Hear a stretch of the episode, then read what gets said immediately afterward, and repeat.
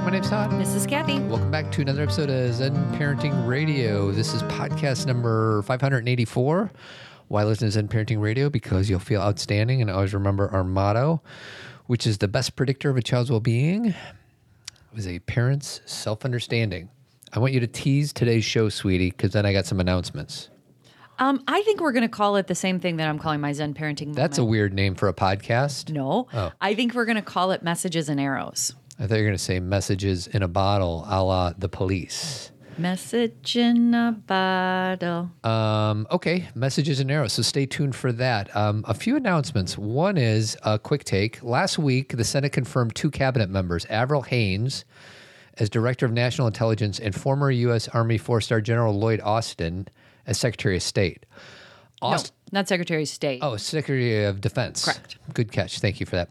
Austin is the first black Pentagon chief, and he's hit the ground running. For his first directive, he's given military leadership two weeks to handle a review of their sexual assault prevention program. Wow. Important since, an estimated 20,000 military women experienced unwanted sexual contact in 2018. That's crazy. Yeah. And good for uh, General Lloyd Austin. M- reminds me of uh, our friend Mike Domitrz, who we had Mm-hmm. at the conference, because he does a lot of that stuff with the military as He, well. he talks about sexual assault and harassment. Yes, he does. So I just wanted to say that kudos to. Um, Well, and there's a lot of things that we have to be focusing on now, and it can be very difficult to figure out where Mm-hmm. to begin. I'm sure the new administration is feels overwhelmed and challenged, Yep. but I'm very pleased to see that that issue is not going to be placed on the back burner. I'm totally with you there. Mm-hmm. Um, so we like to focus on a Zen parenting moment at the beginning of every podcast. Sweetie, I chose the good friends one.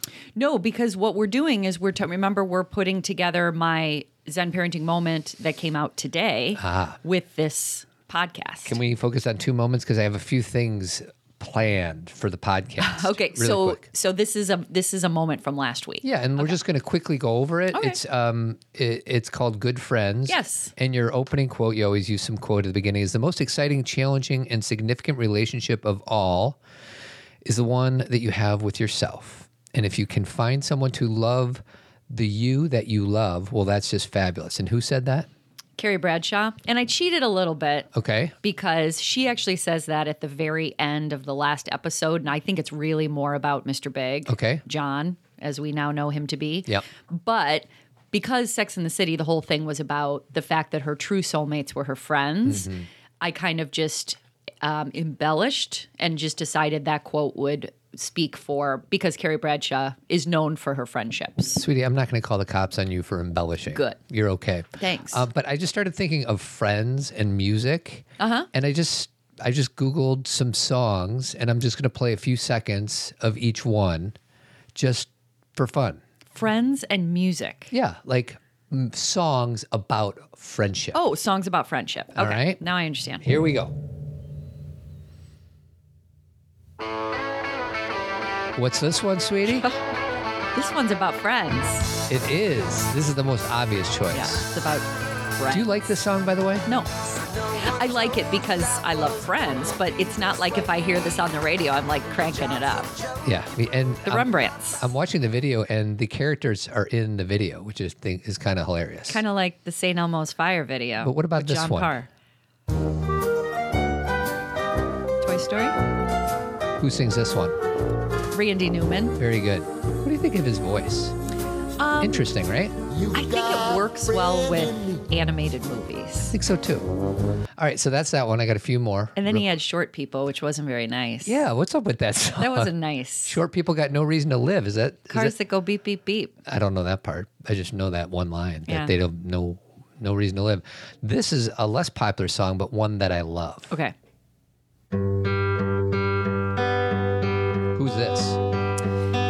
White. Fall is here, hear Yeah. the yell, back to school, ring the bell, brand new shoes, walking blues. If you don't know this song, you should just put it in your playlist. You know what? I used this song at the conference last year. I put it over that video of that little kid who's walking with the dog. Mm-hmm. And then she turns around, or he turns around, starts jumping in the puddle, and the Yeah. dog just sits there and waits. Yes. Do you remember that? I do. It was So I put- wonderful. yeah. All right, uh, just a few more. Promise. Okay. Um, Do you like this version or the Joe Cocker version? This version. So do I. Ringo.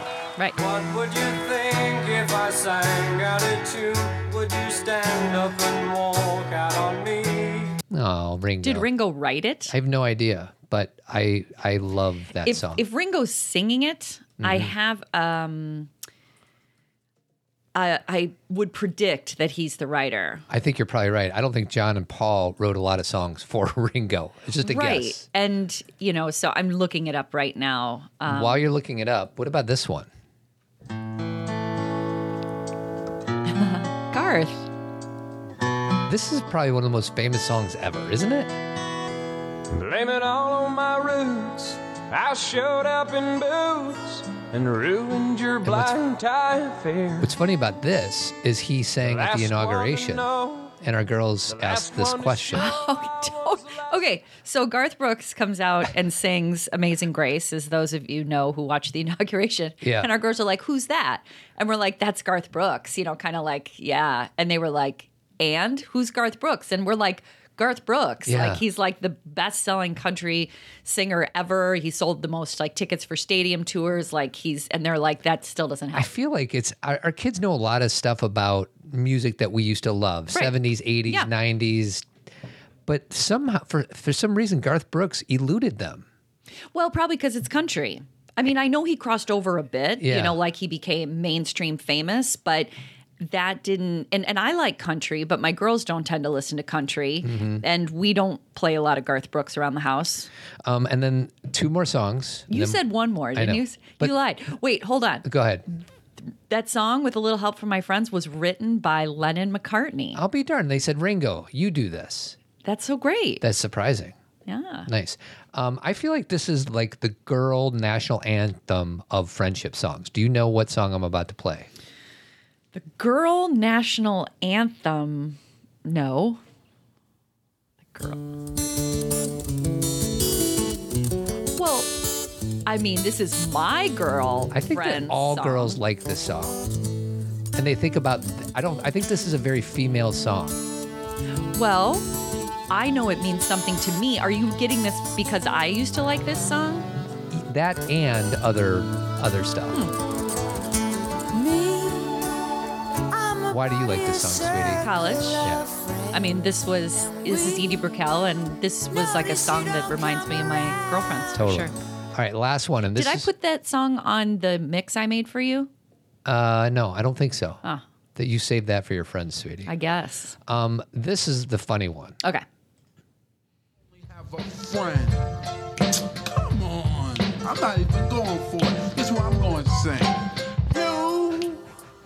got, what I need.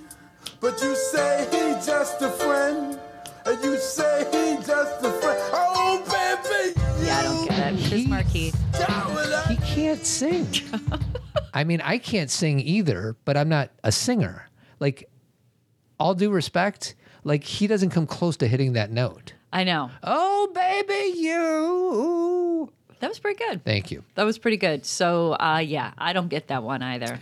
Um, okay, thank you for obliging me Sure. down that memory lane. Sure. Um, what Zen parenting moment do you want to focus? on? Well, messages and arrows. That's Okay. my point. Is I'm oh, trying and to. I haven't read it yet, so Right. So, but that's okay. Okay. Um, because it doesn't come out until today. Yes. And we're taping this the day before today. How's that for we're going taping back? this the day before today. That, that'd be a neat trick. what I mean is you guys are getting this on Tuesday and we're taping this on Monday. We're not taping this now. We're taping this yesterday. we have gotten in a time machine and we're going back. So, um, I guess my point is this. So, I will. Um, I'm not going to read the whole thing, but basically, the gist of messages and arrows is that the practice of us understanding our feelings and then role modeling what we call feelings and talking about our feelings and acknowledging that we feel a bunch of different feelings is really helpful to our kids.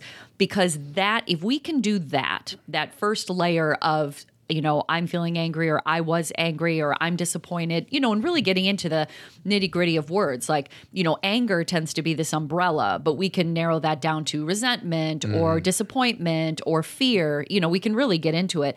But why this is important and this is where the messages and arrows thing comes in is that once we allow our kids to feel and express their emotion we can go to the next layer which is teach them to understand the messages that emotions are conveying. Mm. Because mess because emotions are messages and arrows Yeah. right?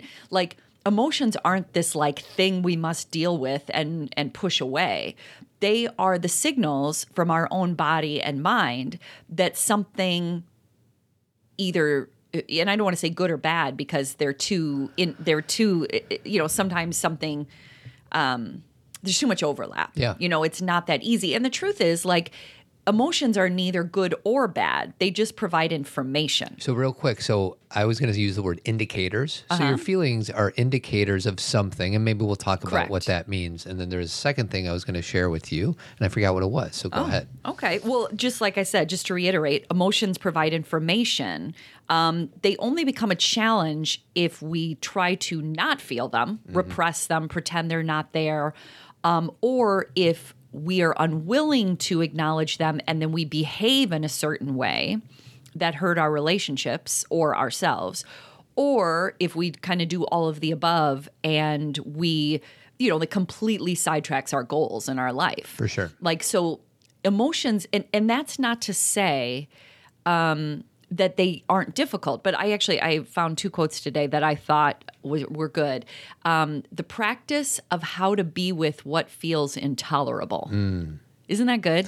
The practice of how to be with what feels intolerable. and and that for me just stirs up like the really kind of heavy emotions. It's funny, like sometimes, you know, I used to think there was good and bad emotions. Joy is good, anger is bad. I no mm-hmm. longer believe that, but I would even sometimes like to describe this part, I would be like good or bad emotions. And now what I like to how I like to describe it is comfortable and uncomfortable. But Okay. they're they're all mm-hmm. they're all I don't know, they're either all good or they're all neutral, but they're mm-hmm. not bad. No.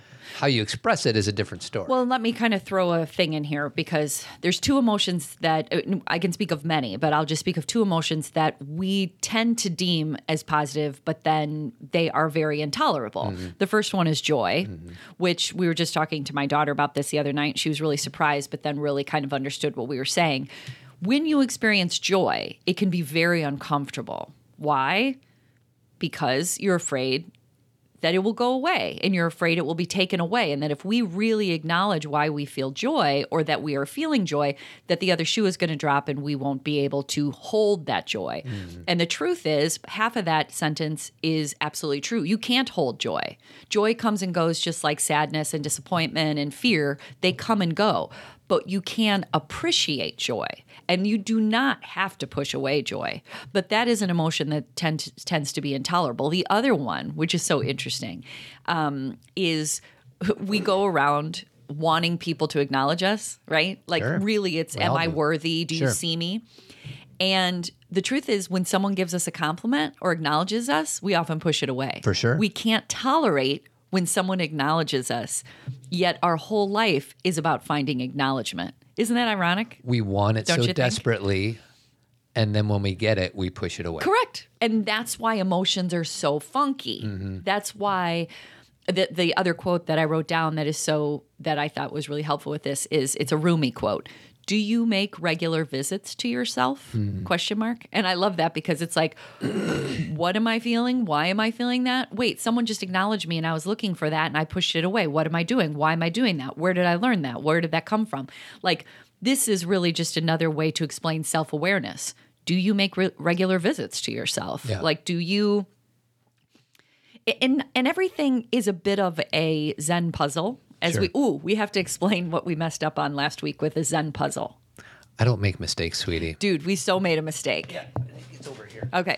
So while Todd's getting it, I'm going to let him read it and explain what the thing is. But last week, Todd brought up a Zen riddle that was on my Zen calendar.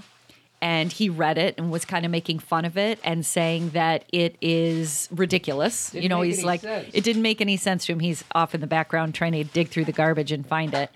Um, and so, and we got a bunch of emails and tweets. People were tweeting at us. They're like, you guys, hello, Zen Parenting Radio for 10 years.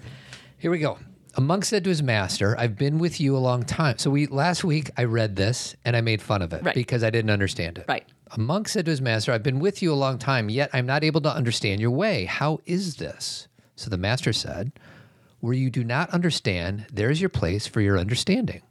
So the monk replied, How is this understanding possible when it is impossible? So the master says, The cow gives birth to the baby elephant. Clouds of dust rise over the ocean. End quote. I'm like, What are they talking about? And the mistake, I think, I was thinking of the cow as in cattle. But what we found out, I think, was a elephant's offspring are cows. Is that correct? Uh, the well, the let me get this right so we don't get We're it wrong screw it again. up again, and then we'll okay. we'll we'll ask for forgiveness next week if we screw it up yet again. Okay, elephant. I thought we were so cool. I'm like, listen. Oh, here it is. A cow elephant. An elephant cow is smaller in size. okay, let me make sure this is right. I thought, wait, besides their elephant cow. Okay, this is that's not right. How are cows related to elephants? Elephants have little in common with cattle, but they share with them the names for adult male, which is the bull, and adult female, which is the cow, and juvenile, which is the calf. So an Thank you. elephant. So does that explain So the cow is the adult elephant. Right. So what I needed in this quote was not to say the cow because I don't know that cows adult male adult female elephants are referred to as cows. That confused me. Right, adult female. The quote elephants. should say the adult female cow gives birth to the baby elephant, but instead it says the cow. And I'm like, what are they talking about? But Todd, about? you're acting as if like the Zen master is like, let me just lay this out for you. The whole I like things to be laid out. the whole point of this is the words can sometimes make us assume Mm-hmm. something specific, but the truth is hidden within the words. So do you think that the writer was trying to like mess with me? the writer? It's a Zen riddle, dude. Sweetie, it was read by Zen it was written by Zen Mondo. Right. So my one of my point- favorite Zens. Zen Mondo. Oh, I, I just okay. Okay, so I guess the point is, and and I'm using the language riddle and everything on purpose because the whole, as I said last week, and I won't, you know, talk about this ad nauseum, but Zen is about the paradox. Yes. Right? Zen- Contradictions. Zen, is about the mystery and about invis- investigating what isn't clear because the truth is nothing in life is 100% clear. Yeah. And even when you think it's clear, it's not. You know what I mean? Like Sure. there's all sorts of gray, and which is kind of what we're talking about today with emotions. So Sure. it goes along with it. But I wanted to say to the people who emailed us and tweeted us, thank you, because we did not know. Thank you. And if I'm still screwing it up, let me know. People are pretty good at letting us know when we're wrong. Yeah. And I don't mean Sweetie, if loving you is wrong, I don't want to be right. well, good. Don't be. Um, but um, they, it's not. I don't mean people email us and say negative things. But when we talk about something and we're off, they'll be like, you know, you said this, but this wasn't correct. Um, can we go back real quick to the feelings? So joy. So you're like, oh, how can joy be uncomfortable? And this goes back to, I guess, to some versions of Buddhism, which I know a little bit about, I guess. Mm-hmm. Um, I'd be like, well, joy's great. Like, well, there's no bad parts of joy. And Right. this is kind of what you said. You're afraid it's going to go away. Correct. So the one th- word that helped me when I was going through the Michael Singer course that I took was the idea of clinging. Yes, perfect. Okay. So um, I'm having an ice cream sundae on a Friday, having watching TV with my sweetie, Uh-huh. and I'll be like, "My God, this is so great! I'm with my sweetie. I'm eating hot fudge sundae Do you ice think cream." that? Yes. Oh, Well, when I do that, but lately I've been getting the Mr. Misty freezes from Dairy Queen. Got grape. What's up with that? It was delicious. Um, the th- the problem is what I will sometimes do is I will, while in the moment, I will cling and say, I want to keep this moment. Yes. I want to keep it the next day and the next day instead of just be in the moment. So that's one half of the equation. The other half of the equation, which is much easier for us to understand, which, which is resisting Mm-hmm. the uncomfortable emotions, call it anger, sadness, fear, any of those things. So resisting the uncomfortable ones makes a little bit more sense to most of us Right. because we don't like feel uncomfortable.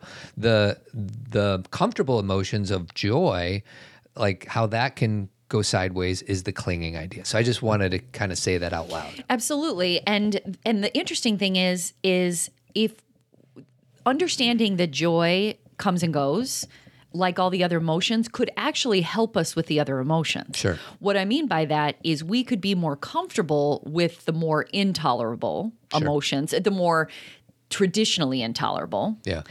if we you know you know how joy comes in and we'll be like man this is great and then we just kind of feel it and and by the way just to throw this in here so i don't forget um, per research uh, gratitude research and through Bre- uh, brene brown's vulnerability research we know that the best way to tolerate joy is to experience gratitude in that moment which means to actually have a practice of saying internally or out loud i am grateful for this moment. That allows you to hold it as a memory. It allows you to breathe it in as something that really happened, and it keeps you from pushing it away. That's the Jim and Pam in Niagara Falls from The Office. That's the click. They do the, they mm-hmm. pretend they have a camera in their hands and they click it.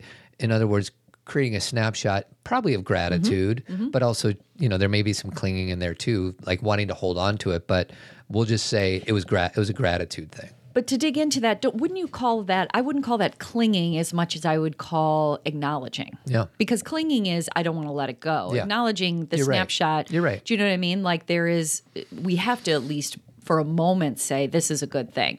But I guess my point is, is that we can acknowledge it, have gratitude, but then that experience can remind us that the other emotions come and go too. Mm-hmm. So when we feel, let's just talk about disappointment.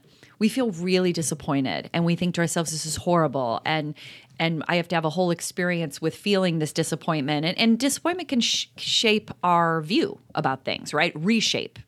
It can change things. And so we have to sit in the discomfort of that. But it will not stick around forever. Sure. You know, this is why um, age becomes so beautiful Yeah. and why we call people who are older wise because we've had so many experiences that when a new one comes in we have to feel it just like any other human being but we have the privilege you know age gives us privilege by the way because we every year we get to say i'm still here Yeah. you know but um the privilege of saying I've had an experience like this before and I know that it comes and goes. I know I'll be okay. Or I know if I don't know I'll be okay, I know I have the tools to map this out. Well, one learning that I, I got out of a book called uh, Radical Acceptance, I think, by Jeff Foster, who you just told me about is ill. So all my love goes to this author who I've never met but read one of his books, and it was extremely powerful. Are you sure it's radical? no, Because that's probably Tara Brach. I'm probably screwing it up, but it's something about. I'll look it up. Uh, I thought of uh, it. You'll you'll look it up. and Okay. Let me know. But one thing he taught me in reading, actually, I listened to the book. I didn't read it. Is it's waves, and I already knew mm-hmm. that, like, because you just mm-hmm. said they come and go. But mm-hmm. for some reason, when I visualize a wave, like think of the ocean, and they just come in and go out. That helps me when I'm in these uncomfortable feelings. Like this will go away Right. and the good will go you know the comfortable will go away the uncomfortable will go away like that's kind of just the way of our world like things come and then they go They do. And so do we. yeah do you know what I mean? Just to like take it to that like higher level is we are waves. Mm-hmm. Like life and energy and being alive is, or I shouldn't, should I say being alive? I, I think I'll I'll keep it more gray than that. We come from the energy that is the ocean, Sure. and we are waves that Yeah. come and go. Like our form, our body, you know, we, Mm-hmm. we are too. So I'm reading his books, um, and I'm trying to think of the one that you read: "Life Without Center," No. "Beyond Awakening." No. um, the revelation of oneness, No. the wonder of being. Oh, here it is. The deepest acceptance, Mm. radical awakening in ordinary life. that's the one That's the one. i loved it That's 2012. if anybody's interested in, in reading a book that at least it knocked my socks off um, can i ask another question please. feelings, emotions. We learned from Jill Bolte Taylor and a whole bunch of other people, and they say if you allow for it, emotions will co- will come and be complete in 90, 90 seconds. seconds. Yep. I kind of believe it, but then I kind of don't. And I just wonder if you can riff on that. So yeah, I think that the the actual feeling, the actual feeling that you get can be 90 seconds. The experience with a feeling can be different. And I'll give you an example. Sadness or disappointment. Um, if you are disappointed, Okay, let's just talk about what disappointment is because we were saying before that um, the awareness of emotions and understanding they're not good and bad can help us talk to our um, children. I'm laughing at you. So Todd, so something I got for the girls for sorry, little stopping point for the holidays was I got them this huge bottle. It's a gallon. It's like a gallon, and read what it says on the side. Um, on the side it says build life, but then it has all these kind of bullet Levels. points from the very top. So think of a gallon of milk, it's a clear gallon of water. And it's 7 a.m. So if you fill it all the way up, it starts at 7 a.m. And as you drink, it gets later in the day. So it's my way of seeing whether or not I'm going to drink a gallon of water today. So the first one says what? Good morning. And then the last Nine, at 9 a.m. it says you've got it. 11 a.m. says remember your goal. 1 a.m. says that's it. 1 p.m. Oh, sorry. 3 p.m. says keep drinking. Okay, I guess you can interpret that in a lot of different ways. this bottle. Yeah. 5 p.m. says no excuses. 7 is a little bit more. And 9 is well done. Well done. Well done, Leslie. Well done, Leslie. Um, so anyway, I was so I'm laughing at Todd because he's trying to like hold this huge bottle and drink out of it. I'm distracting you. he, he it, you're you're fine. So basically, disappointment is the emotion that gives it the, gives us the message that we bravely tried something and cared deeply about the outcome. Sure. and the outcome wasn't what we expected, right? Mm-hmm. So disappointment necessitates a bit of grieving.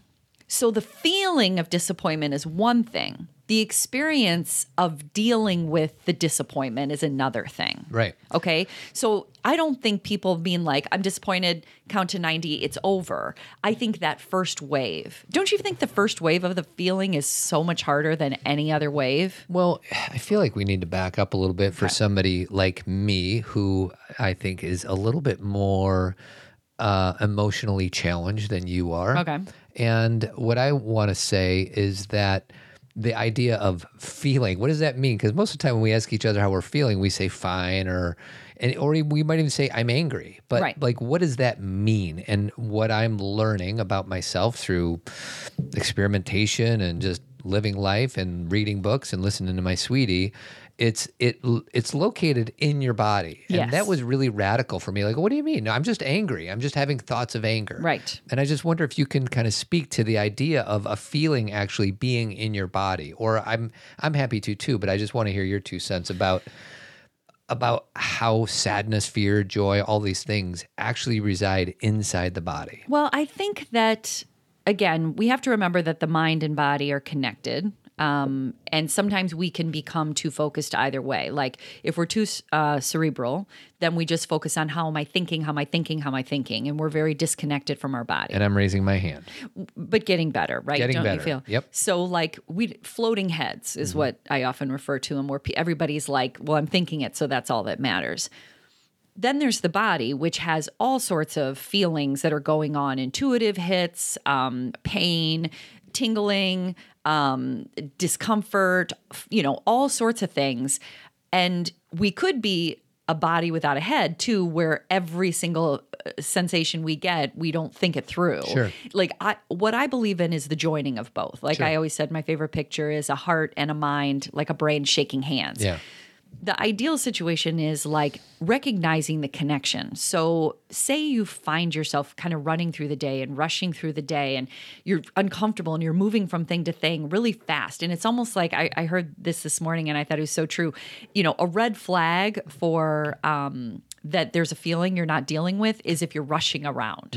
uh-oh Well, but I- know you may relate that to you, but I hear me out first because Sure. I don't think that you're constantly trying to avoid a feeling. I think you're habitually i think there is doing some work. truth to that but go ahead Maybe, maybe. I mean, only you know. I don't really know. But there, we also get into habits Sure. where we're like, I just think I'm supposed to be constantly busy. Yeah. So it could be a mixture of both. But a red flag is that I'm running around, I'm running around, and I don't want there to be any open space because then I have to deal with whatever's going on in my body and mind. And what I think the it's part of the reason that I really like meditation is that it's less about oh I'm changing my brain waves and all you know or oh I'm going to sit here because I consider myself a meditator. Like people meditate for different reasons but my favorite thing is is I want to have a practice of being able to sit with my brain. Yeah. Okay. So I want to be able to sit and watch what my brain is doing and thinking and be able to manage that. Mm. I- It's interesting because you and I kind of had a disagreement the other night about this and we never came full circle about it because I was saying when you meditate, your thoughts never stop. Sure. And you disagreed with me. I said that there's moments in meditation where I um, believe me, this is rare, and it's not necessarily like this is my goal, but there are moments when I feel like there is an absence of thoughts. okay. So I don't think I, you know, I can. I think you can argue this either way. And what you said is, you know, that your mind is always doing something. Correct. And while that's true. There is brain activity going on every moment you're alive.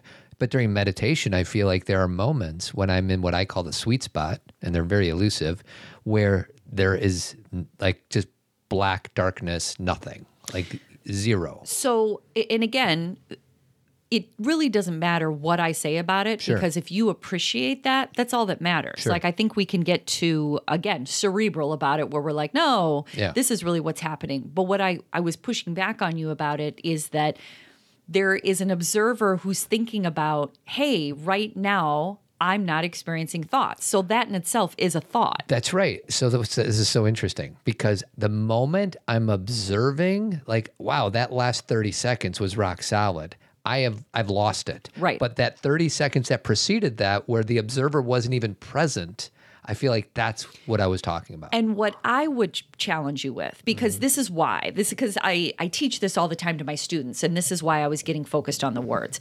Your brain and your heart are similar mm-hmm. in that they are organs of your body. Sure. There are mm-hmm. times when we are not taking our blood pressure or we're not feeling our pulse, but that doesn't mean our heart's not beating. Correct. It's the same with the brain.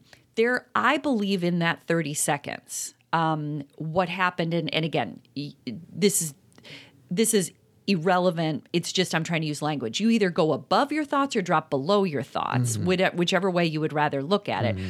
I, I tend to, even though below sometimes can have a negative connotation, I feel like I get to a deeper place where I am like, my thoughts are still going on up there, but I'm in a new place. I'm in a place that feels connected to everything So you're that is saying- not about the brain. So you're saying there's moments while in meditation that you are below your thoughts, but you still know that they're there. They're thinking. They are. Right. And I'm more like there's it's absence of everything. Correct. And- but it's the same thing. Right. This it could is be why two different ways of describing exactly. the same thing. This is why it really doesn't matter. You don't need to go, "Oh yeah, you're right," and therefore that's what it is because if you're like I have moments where I'm not experiencing thought, just put a period at the end of that Mm-hmm. because you're not experiencing it. But the if I'm sure someone listening to this who's a neurobiologist or someone would say, "Well, your thoughts never stopped." Sure. Because that'd be like your heart stopped. Yeah, your kidneys and everything. Exactly. else. But you found a place where your observer wasn't hyper. My observer wasn't there either. Cor- or you're you were in tune with your observer. Maybe I, I don't. Part of me is like the observer went out the door and he's not here, and there's no observation. There's no there. I don't know. I'm trying to come up with the words to describe what I'm saying. There is no observer, and there's not even anything that's being observed. Like there's they're, go, they're gone Okay. in a great way. Right. And like I said, I rarely ever get that. And, you know, sometimes I criticize myself and others like, well, if you're trying to get to a different place when you're meditating, you're probably not have the best, the most clear intention. So, anyways, Right. um, there's a part of me that wants to talk about empruary, sweetie. okay, before you get there, let me finish how Okay. we got here. Okay. Which is the fact that how did we get here? You can't get there from here. You can't get there from here. Um, best funny thing to say if somebody ever asks you for directions, just say, you know what, you can't get there from here. That's right. Because they'll go, oh, I know. It's a great, yeah. Back when people used to ask for directions. Now that we right. have phones, Nobody asks anymore. It would be silly. I used to work at a gas station. I used to get um, directional questions all the time. I bet. And did you ever not know? No, because I mean, of course, maybe, but I I worked where I grew up, so I was pretty familiar with my surroundings. Do you know where I get the most directional questions? where? Um, Two places. Number one, when I on our block, because we happen to live at a dead end. Mm-hmm. Oh, yeah. And if you miss a a block Mm-hmm. that's about two or three blocks from us, you can't get onto North Avenue, which Yeah. is our major, and people will come down our street to our dead end and think they can get on North Avenue. Yeah. So they'll kind of drive around, and if I'm outside, they'll say, How "Where do we I get go?" over there? The other place I get asked directions is if I'm walking in the city. If you're in Chicago, Mm. Yeah. people will say, you know, where's the blah blah blah? Yeah. Don't you think? Uh, sometimes. Yeah. I wish I would say that I'm in the city nowadays, but it doesn't really happen. I'm kind of pulling on history here. Um, okay, so why don't you? I, I'm not quite sure where we That's right. ended. We'll so start go somewhere ahead. else. Okay. So we have something special for our Team Zen community, and we want to invite anybody who's listening to this podcast Yes. to join our Team Zen community. I'm calling it Empruary. Instead of February, it's about empathy. What's empathy? It's the ability to sense other people's emotions, things like that.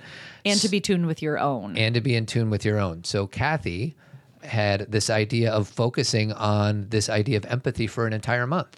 yeah. So I'm. Hold on one second. I I'm- have the dates of the four different weeks if you need those. If that's what I you're looking for. I do. I actually wanted to see what I sent um, because I wrote something about it.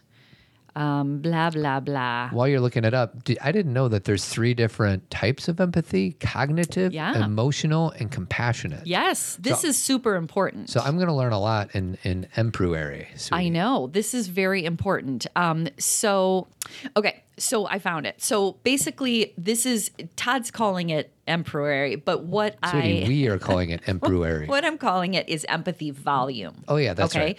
So empathy volume, I just made this up because what I'm finding from my students and my clients is that they are either either str- and me, I, I, me too. I am either struggling with turning my volume up. You see volume? Yes. See the connection, Todd? Please go to 11. turning my volume up to stay connected, or I'm having to practice turning my empathy volume down to avoid burnout. Mm. Because, dude, right now, in the midst of all this change, um, our empathy if we're thinking about every single person right now who's struggling, we're going to be on the floor. Yeah. Do you know what I mean? I do. And so if our empathy and, and what I was telling Todd about is I really get interested in hearing researchers debate empathy. And, you know, like I was listening to this guy on Dax's podcast. Um, can you look it up for me so I know who it is? Sure. Um, just look up Dax Shepard's podcast. He was on last week, um, and I want to be able to say his name.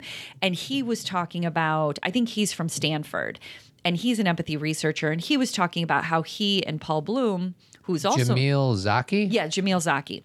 He was talking about how he and Paul Bloom, who is also an empathy researcher, like debate what empathy means and if it's good or bad. And then I remember, obviously, Brene Brown talks about empathy. And remember she and Adam Grant, who is also a researcher, or he is like a, um, he brings other people's research together. I think he does some of his own too. I don't want to sell him short, but he, she and Adam, Adam Grant, Brene Brown kind of got into it Yeah. over empathy being good or bad. And and I guess for those of you who like, what do you mean good or bad?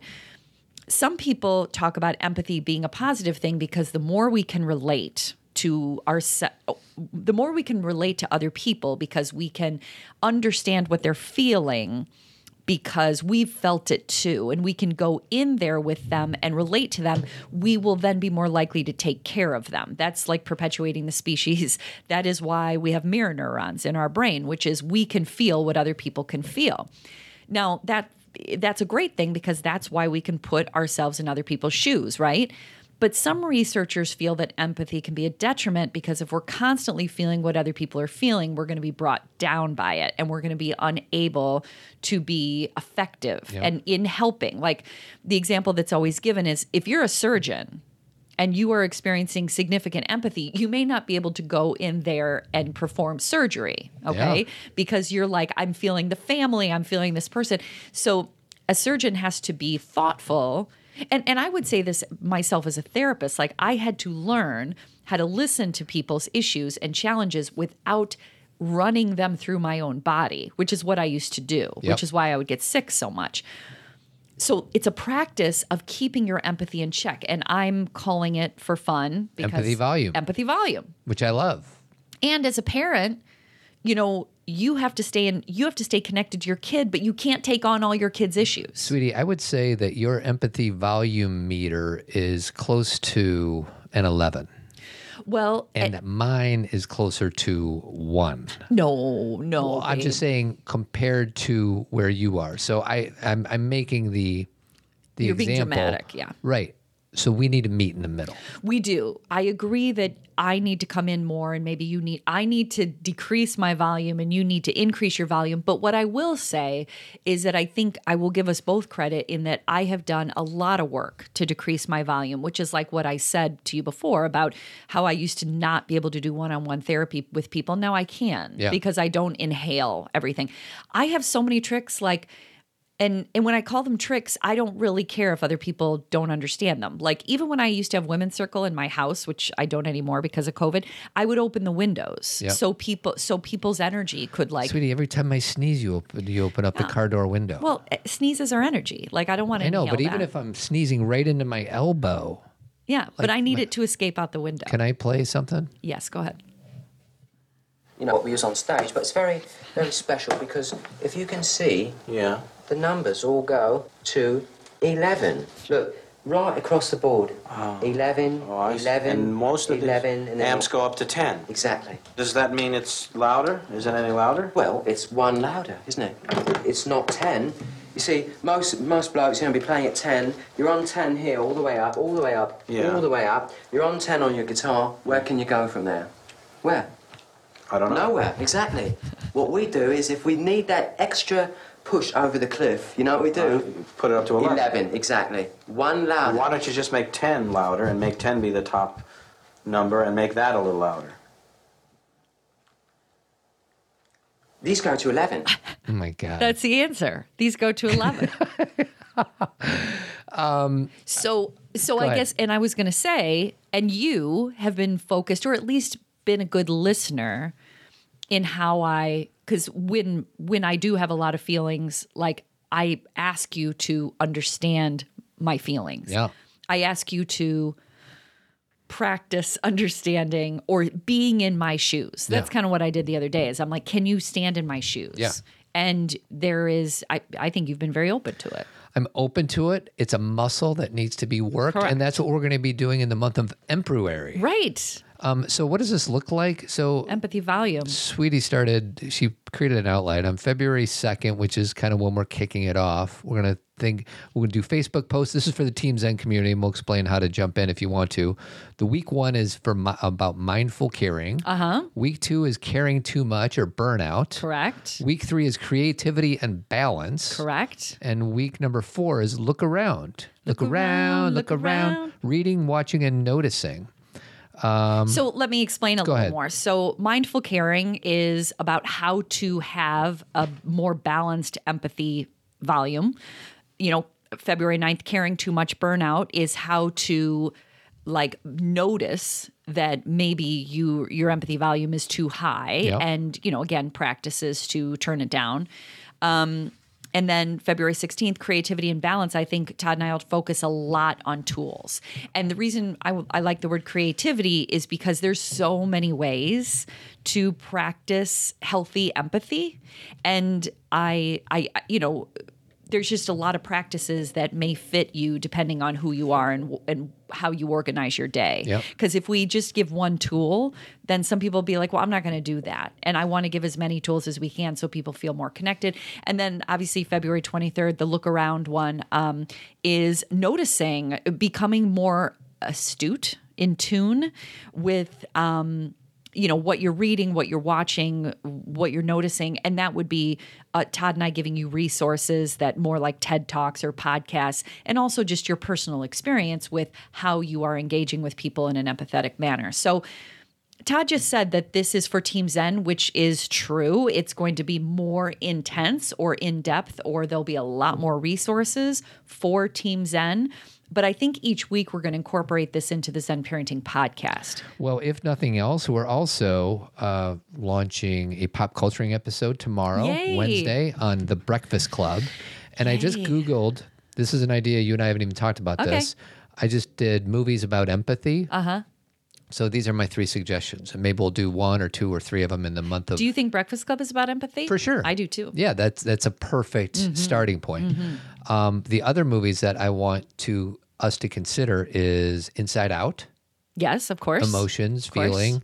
Um, to Kill a Mockingbird. Absolutely. One And then, favorites. last but not least, uh, the perks of being a wallflower also showed up. favorite. So maybe we'll do some. I get so like melancholy when I think about that movie. Nobody ever wants to watch it with me. I've Well, suggested like five times. maybe Team Zen will watch it with you. Okay, but I'll watch it Can we you. do it as a pop culture or For sure. That's what I mean. Okay, so we can. All Yeah. right. So we got a lot cooking in the month of Emperuary.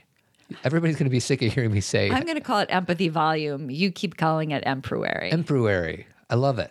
Um, Okay. so if you're interested, go to zenparentingradio.com. Join uh, this one month journey with us about empathy volume.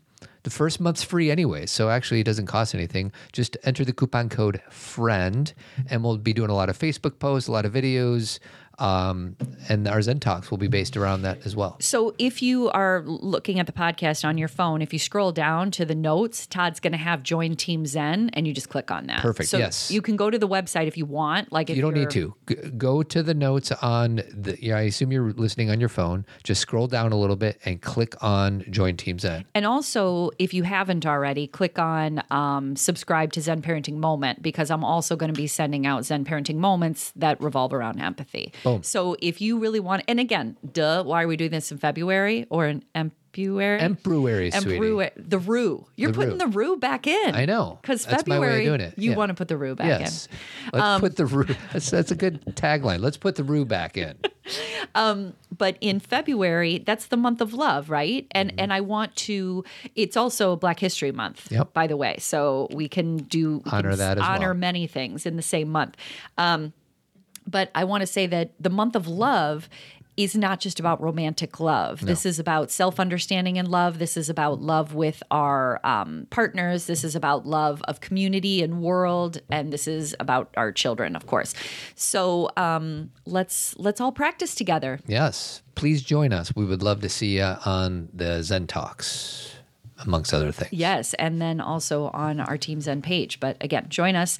Um, so, do you, I want to go back to Sure. discussing what We got about 15 mean. minutes left. Okay, perfect. So let's discuss again because you and I were talking about what emotions mean, and you had been learning kind of what they mean in your own Mm-hmm. Yes. leadership program. So I will read you what I have, Sure. because I don't have all the emotions, so you might have more than me. Sure. But um, anger can teach us about our boundaries and what we believe needs to change. Mm-hmm. Yep. Do you have anything different? Yes, than that? it's it's teaching us something that something is no longer of service or something that is not aligned and must be changed. Okay. So the anger is there to teach us something and boundaries perfect like there's a boundary that's been crossed so it's an opportunity or an invitation for us to realize a boundary's been crossed and it's time for us to reset our boundary Yes, and sometimes like the word like I said at the beginning, um other words that are like similar to anger can be like annoyance, irritation, irritability, um, exasperation, displeasure. Like, can you guys tell I'm looking at synonyms right now? I'm like, Well, just I coming got up with all I have these. a I have a, a PDF that talks about low level low level anger, medium level anger, and high. So low would be annoyed, bored, bothered. That's low Yes. level anger. Medium would be agitated, disgusted, or frustrated, and high level would be enraged, furious, hostile. So resentment. resentment. Yeah. Boom. Uh, Resentment's brutal. Resentment will eat you up, man. Like I did a another Zen parenting moment that's coming out on Friday of this week about forgiveness, and we already talked about forgiveness last week. But you know, if there's any reason to practice forgiveness, which again I will reiterate is not about the other person, it's about you cutting the cord and getting your energy back. Resentment will literally eat you alive. Like it can give you stomach aches, it can give you, um, you know, ulcers, it can give you headaches. Like being able to release that kind of rage and resentment. So, like anger, and again, it may have come from a place that's deserving of your resentment. Sure. Please don't get me wrong. I'm not saying you shouldn't have felt it. Yeah. I'm saying you've gone way beyond your 90 seconds. Well, and speaking of feelings, so we talked a little bit about body intelligence. So where anger typically resides is in your back or Got your shoulders or your neck or your jaw or even in your arms or your hands. So that's because we'll go through a few of these emotions, these primary emotions, but Mm-hmm. anger is typically in your jaw or your shoulder, your back. That's where you typically feel it. and you know, that's what we were talking about before when we got got distracted by the other things was about you asked me about the mind body connection. Mm-hmm. And Todd's right in that you can start to relate. Like, I know for sure when I am feeling afraid, it's in my stomach or right below my stomach. I know for sure when I'm feeling like sadness or something that's like, a, a heartbroken kind of experience and it can be old i can be kind of going through something from childhood and and i will feel it in my sternum i have actually had when i've been kind of moving through grief a sore sternum and i'm not messing with you like i've been worried about it Yeah. before been like, Manifested into the physical. it did. I'm like, does. Todd, my sternum, my sternum is so sore. Like it's it's it's painful to the touch. Mm-hmm. And a lot of that was releasing of grief and sadness. So I guess my point is is that as we're going through these emotions, these also manifest physical physical physically. Well, and I think I'll add for those some some people are really good at um, identifying the emotion and expressing them. I typically am not that good, and I'm trying not to beat myself up too much over that. But what's uh, something that helps me sometimes is I want to give the emotion a sound or a movement just to get out of my my brain a little mm-hmm. bit. So just giving it like a sound, like what does anger sound like? And it would be like a yell or something like that, or punching a pillow. Like give it some, Do you know some what's funny? My anger sound would be a grr because mine, like right when you said it, Anger, sweetie. grr. It, it's like a growling because I think it has to do with being a woman in that I haven't been given a lot of space to just do a as a Scream. barbaric yelp, Yeah. as we would say. It's been more like a. Yeah. so that's what can make it be a resentment or a rage Mm-hmm. because it's a little under. So I have to be very thoughtful about anger, um, which sounds funny because sometimes anger can take on a life of its own and be really explosive and disruptive. Sure. But I can tell, like I can tell when I'm angry at Todd. Like I can tell, even if it's really not his fault, even if I'm directing it toward him and it's not the right way, I can feel that resentment in my body. Do you know what I mean? Mm-hmm. I do. And so it's like I I like to be the thing that I will say about anger for everybody, and I know some of our um, anger is old, and that's more like about dealing with generational trauma, and, and that's kind of a different level. But if you are feeling an anger, I, I have a really, I, I, I um, encourage you to figure out where it's coming from and why, and being really honest about it. It's not a win lose. Usually, when I'm explaining to Todd that I'm angry or feeling resentful, I point out what I think he's doing, and I also take responsibility for what I am doing or not doing. Um, so it's not a win lose. But again, anger just grows in a gross way. Yeah. Do you know what I mean? Yeah, it's like a cancer. or It is. It gets really and tangled that's up. and that happens when we push it down and don't give it a voice or a movement or expression. you know what happens with a lot of couples i don't work with couples as much as i used to um, but what happens with a lot of um, people when they get a divorce is they won't even remember why mm-hmm. like once the divorce they'll be like i don't know what it was and what it was was a lot of anger and resentment that was never spoken Yeah. so you have to be really thoughtful about if you're feeling anger and resentment don't let that get entangled in all the other aspects of your life And can you let it be expressed in a healthy way? Correct. Does it mean, you know, start screaming at your partner because that's unhealthy? Yeah, I would start with if you're feeling a lot of anger, I would start with your own therapist. Yes. Not because it's yours necessarily to solve Do your work. but do Don't do your work with the person who's I- initiating the anger. right, right. If we have that opportunity, not everybody has the opportunity to do be a therapist, but we we can all go through this ourselves. We can give it a sound, get a give it a movement. We don't need a therapist to do that. So do your work. I, I'm going to do my work. I, and if you if you can't afford a therapist or that's not in the cards, start journaling about it. Sure. Because start writing it out. So anyway, next emotion. next emotion. Um, sorry, my my thing is making sounds. Okay. Um, okay. So sadness Sure. can demonstrate like the depth of our love that we have for ourselves, others, and the world. Like sadness is like um, feeling sadness, like we talked about before. It's a process. So Mm-hmm. it's like a, a painful emotion of disconnection from something we valued. So what do you have? I would say it's the energy of loss, Yeah. which is obvious. Uh, something needs to be let go of. Something that needs to said say goodbye to. Somebody something needs to be to be moved on from. Yeah. So these are some of the uh, things that happen when it comes to sadness, and then it usually resides in the heart. And for Mm-hmm. me, it it's sometimes in the throat. Like I get a lump in my throat, Mm-hmm. and I, I I love and hate that feeling when Mm-hmm. I get that lump in my throat. And I don't it doesn't happen to me as much as it did when I was a little kid. And by the way, sometimes I tell myself the story like I'm not any good at this. But it's just I just need to relearn this because I was an expert at this when I was 1 year old or 2 years old. And then society grabbed a hold of me and told me that I couldn't express it or I had to like hide it to keep somebody else safe in my household. So we all have this capacity cuz we mm-hmm. did when we showed up as babies. So we just need to unlearn all the crap that we've been picking up since then. You know what I was just thinking? Because you and I have talked about this a lot, but we've never really discussed your fifth chakra.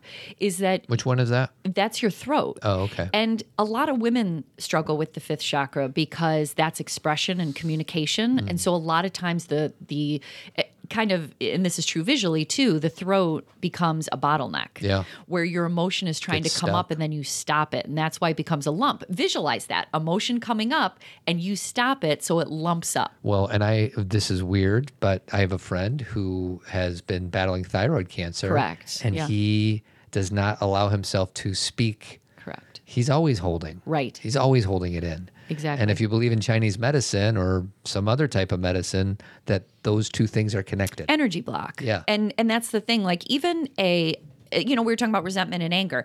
Anger and resentment is an energy block too. So if you consider like Todd, think about our relationship like pipes. Yeah, Okay. And things are moving along and the water's flowing. And then all of a sudden resentment and anger is like a big clog in the pipe. yeah, I think of like a king toes. Exactly. And if you think of what? A king toes? A king toe. I thought yeah. you said a king's toes. No. I'm like, what? a hose that is kinked. Yes. The water can't get, get the around. water and I see like because probably because I'm trying to pull hair out of all the drains in our house. because we've got girls with long hair and I do too is that I visualize a bunch of hair. Yeah. And so if we don't talk about that hair, then it just sits there and clogs the pipe. So you got to stagnant. you got to keep the pipes clean. Yes. Um so anyway, that is that is sadness and and sadness is different than grief in that grief uh, sadness may impact an experience we had or something we valued, but grief has a greater impact of your perception of the world.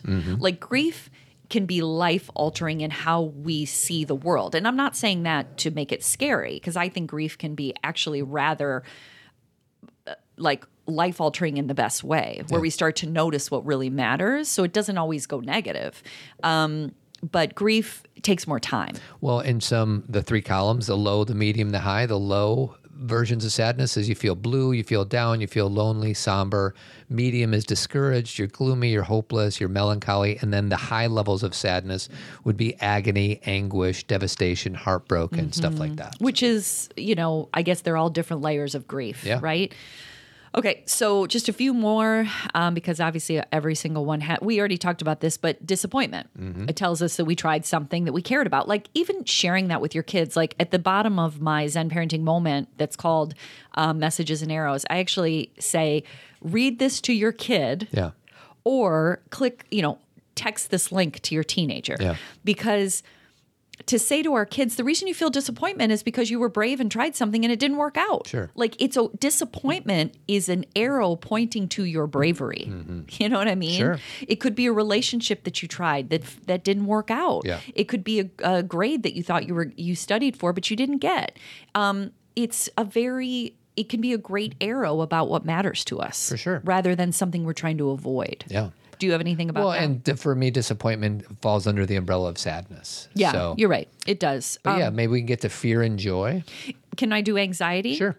Um, anxiety encourages us, this is obvious. We talk about mindfulness all the time. Anxiety encourages us to pay attention to the now rather than the past or the future. Mm-hmm. Anxiety is the greatest message that we are not here. Mm-hmm. Now, I'm not trying to simplify anxiety. I have it myself. It- When I say I have it, I mean I definitely experience it and I have a history with it. So I'm not trying to simplify something that's quite complex and can feel clinical. You know what I mean? In that we experience it, you know, a lot or that we've had really big bouts of it. Um, but what I'm saying is that really the underlying issue is that we're regretting something that did or didn't happen in the past or we're concerned about what's going to happen tomorrow and that in itself tells you anxiety is saying you're not here Yeah. okay so go ahead Well, and I would, uh, I am, I like the term fear and you know anxiety and fear. I think Similar. I think think of anxiety as maybe some fear and maybe some anger mixed in, or no sadness. And I think of anxiety as very physical. Yeah. Like my anxiety, that's my red flag that I'm moving fast. Yeah. Or I go down a rabbit hole of like trying to investigate it too much. You know, that's where we start Googling things, Mm-hmm. Yeah. like as if Google has all the answers for us. Um, I also feel anxiety in my body. Anxiety can give me headaches. Um, anxiety can make my stomach hurt in the same place that I feel fear, Yeah. like you said. Um, and so it's very powerful. Sure. And as we know, um, long term anxiety can make us just as sick as smoking a pack a day. Yeah. So it's it's a pack of cigarettes, that is. Um, you know, we focus a lot on our physicality. Um, I was telling Todd this because when I go to uh, doctor's appointments, I tend to have what's called um, white coat blood pressure, where Oh, I yeah, sit right. down and my blood pressure goes way high when they take it the first time. And I really do know why. And I feel like the more I talk about it, the better it is. My dad had high blood pressure my whole life and ended up um, having congestive heart failure and he died. Mm. Um, and I lived with his illness for a very long time, right? He had his first heart attack when I was a freshman in high school. So it wasn't like just Yeah. over the last 20 years, it was. And so, high Think about blood- that. You were 14 years old. Correct. So high blood pressure scares me. Yeah. Okay. It's like one of those things where when I was young and it'd be like 115 over 80, I'm like, yes. Mm-hmm. And then all of a sudden, I think one time I was at the optometrist, ironically, and they took my blood pressure and it was like 130 over something. And I was like, what? Mm-hmm. And from that point on, and they, theirs could have been wrong, Yeah. by the way, but from that point That on, That was the start of your anxiety. Exactly. So I always say to them, take my blood pressure again when you leave and my, or before I leave. And my doctor, who's so sweet, she's in she's in Elmhurst. She I was telling her all about this and she sat me down and she rubbed my back and she held my arm, did my blood pressure again, and it was fine. And she said, I'm gonna put in the chart that you have this. Yeah. So then every nurse who takes your blood pressure is a little more gentle with you. And I was like, thank you. Yeah. Not that they're not gentle with me. What I mean is that they know Be that. aware. Yeah, Be aware of what's going on. nurses are always lovely to me but if they don't know that they just say get up here and you know so um i don't know why i went down that track of That's my high blood pressure um i think because i was talking about anxiety Yeah. you know and that so anyway go ahead So yeah, as far as fear goes, uh, something needs to be known. Something needs to be faced that you're not facing. You need to wake up. Think about you know walking across the street. You know there's fear there from getting hit by a car. So it's like an alert. Right. So sometimes being afraid can wake you up to something that isn't being looked at. that's true too and it usually resides in the belly. Fear. You kind of Yep. you know think of the butterflies before you give a presentation. Yep. So uh, yeah, those are some of the things that I know about fear. So we should probably wrap up because we're an hour and two minutes, and I got something cooking. Do we want to talk about joy real quick? Well, we kind of did at the Yeah, beginning. What else? But we'll come full circle just to finish up and say that joy. uh, You know, if there's something that I could beg you to do, is to breathe in your joy, and that know that you're deserving of it, and that when you have a moment that's really beautiful or lovely, say out loud or internally thank you hmm. and take it in because pushing it away i, I did a, a zen parenting moment about this dress rehearsing tragedy pretending that you're not feeling it or thinking you're undeserving or thinking that feeling it will cause something bad to happen is all baloney so you're hearing it here it's research based baloney. Like it's not just because Cathy's saying it. We've there's been research around this. You can breathe in your joy, and it will not make you a selfish person. It's all good. And I would even say breathe in the fear and the anger and the sadness Sure. instead of resist it. Like Sure. face it.